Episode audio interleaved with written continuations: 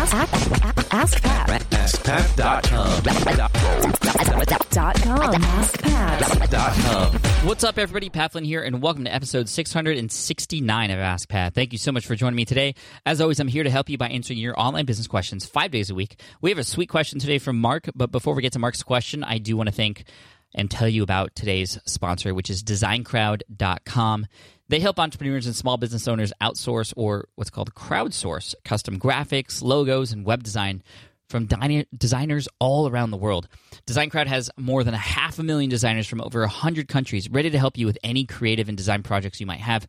So check them out at designcrowd.com. Dot com that's D E S I G N C R O W D.com to learn more. And you can get started at designcrowd.com slash ask Pat for a special VIP offer just for you. So designcrowd.com slash ask Pat.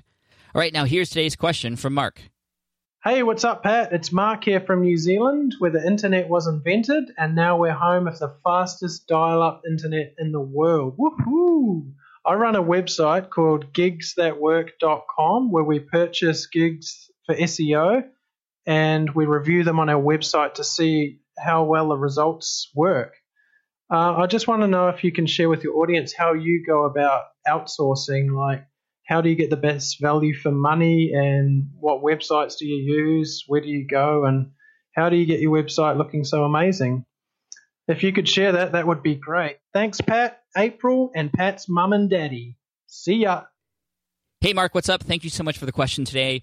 When it comes to outsourcing, the best thing you can do to get the most value for your money is, first of all, understand exactly what it is you need to be outsourcing. Too many people hear about how great outsourcing is and they just try to outsource random things. And, you know, when you go at it without a plan, uh, it's it could often work against you. Um, you also have to realize that outsourcing is something you want to do where you just hand off these things that you continually do over and over and over again to people who can do them oftentimes much better and faster than you. And I think that's really important to understand because at some point you're going to need to let go. And that's that's the number one thing that I had to learn over time. And just recently, actually, in the past couple of years, I finally learned to let go of things that I loved to do, but I know I shouldn't be doing, such as editing this podcast. And that's why I have amazing people like Mindy. Woohoo, Mindy! Uh, I know she's editing this right now, and probably smiling and blushing because she's awesome. But she des- deserves credit here because she keeps this show running and puts it together. It's why we have sponsors on the show so we can pay amazing people like her. Uh, so thank you, Mindy. I appreciate you.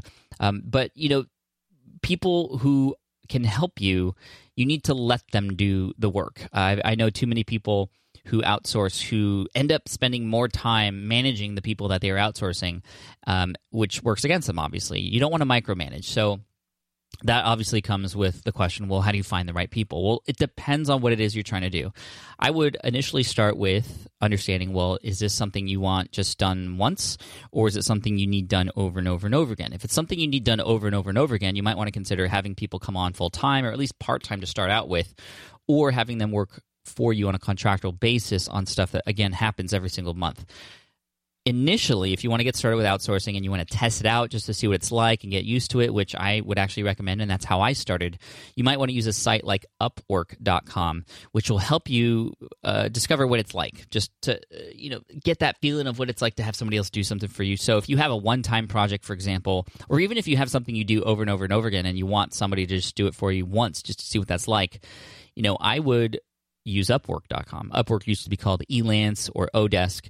Um, that's where you can actually find a ton of different people to do all kinds of different things that you might need done. I've used uh, Upwork.com in the past, back when it was Elance, to do everything from voiceovers for uh, ebooks uh, to ebook design and layouts to um, legal help to gosh i mean writing uh, article writing you know all all kinds of stuff so you know the other part that goes along with that though is on a site like that you want to make sure you find the right people by first of all looking at their portfolios looking at their testimonials from other people who have hired those people uh, and also looking at the messages that you have between them. You definitely want to contact and actually you know reach out to these people and message them and see what their response time is, see what the language is like, because a lot of times these people who you'll be outsourcing to are going to be overseas, and you don't want language to be a barrier. That's why most people go with Filipino hires. Uh, you know, you could use a site like Virtual Staff Finder if you're looking for somebody full time or half time because they vet out those Filipino workers. That's run by my good my good buddy Chris Ducker over there, who actually has this business in the Philippines. He's in the Philippines. Um, I'm half Filipino too, and I've used that and I've had very much great success with it. Uh, I don't currently work with VAs from overseas because my team is all local now, local in the U.S. And the big difference there, and the reason why I wanted to, to pay a little bit more, um, and I felt it was more valuable uh, to have my team here in the U.S. versus out overseas, is because I wanted to build a team where they felt like they could have a say in what was going to happen or go out of their job description to make things uh, better. Uh, what I mean by that is, you know, your VAs overseas, a lot of times they're only going to do what you tell them to do and nothing more because they, they don't want to overstep those boundaries, especially in the Filipino culture. I mean, I know I grew up with a Filipino mom and, you know, a lot of my friends are Filipino, like the culture is you do what you're told, you do it great, and you do it well, and you do it on time, but you don't overstep your boundaries and you don't overstep the boss. And that's very much true when you work with a VA in the Philippines. So if you have this repetitive task that you continually do and you want to hire somebody, you have a standard operating procedure or SOP. Maybe it's something you've done and you've just taken note of every step along the way and you just want to hand that off. Well, that could be the perfect situation. But if you're looking for a team member to really kind of be a part of the team, to be behind it, to look for other ways to help improve it beyond the job description or their, their job description that they're supposed to do, um, then you're going to have to look little bit more local. Um, so yeah, that, that's what I would recommend, and that's how you get the best value for your money, and also just making sure that they're doing the work that they need to do, and that again, you just have a clear, conscious mind about what it is that needs to be outsourced. I think that's the most important thing. I would start by reading Chris Ducker's book, Virtual Freedom. In there, there's an exercise called the Three Lists of Freedom, which lists which which you do, and I'll tell you about it right now. But I again recommend uh, checking out that book. Uh, it is an exercise where you list uh, just in a column or a spreadsheet, or you can write it down. Three columns. The first column is a list of things that you just don't know how to do, but need to be done in your business. So those are obvious things that you can outsource. So things that you just don't know how to do, but need to be done to have your business run. The second thing are things that you just hate to do. So again, things that need to be done for your business, but you just hate to do them, but you probably do them right now just because you have to. That's another list of things that you could outsource.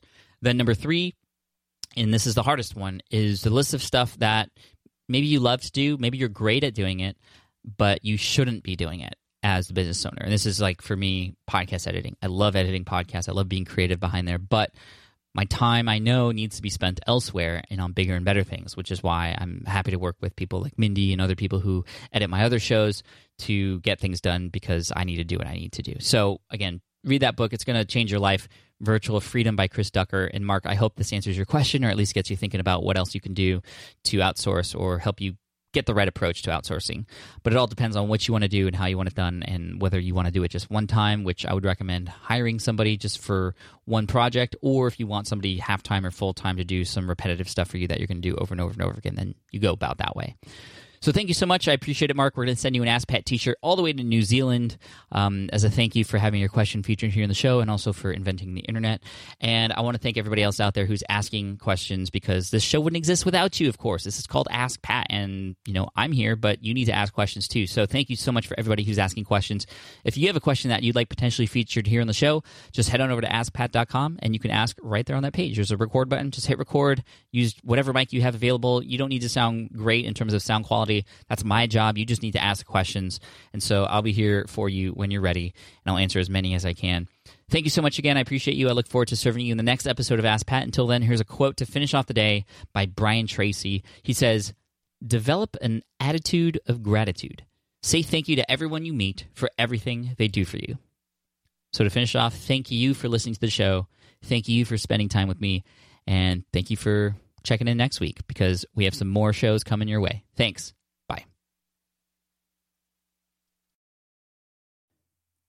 Hey there, thank you for listening to Ask Pat 2.0. Now, you might have noticed that we haven't published a new episode in a while. And that is because in 2023, after 1,269 episodes, we decided to sunset the show for now at least. In this way, we can focus our energy and efforts on our other podcasts and other projects.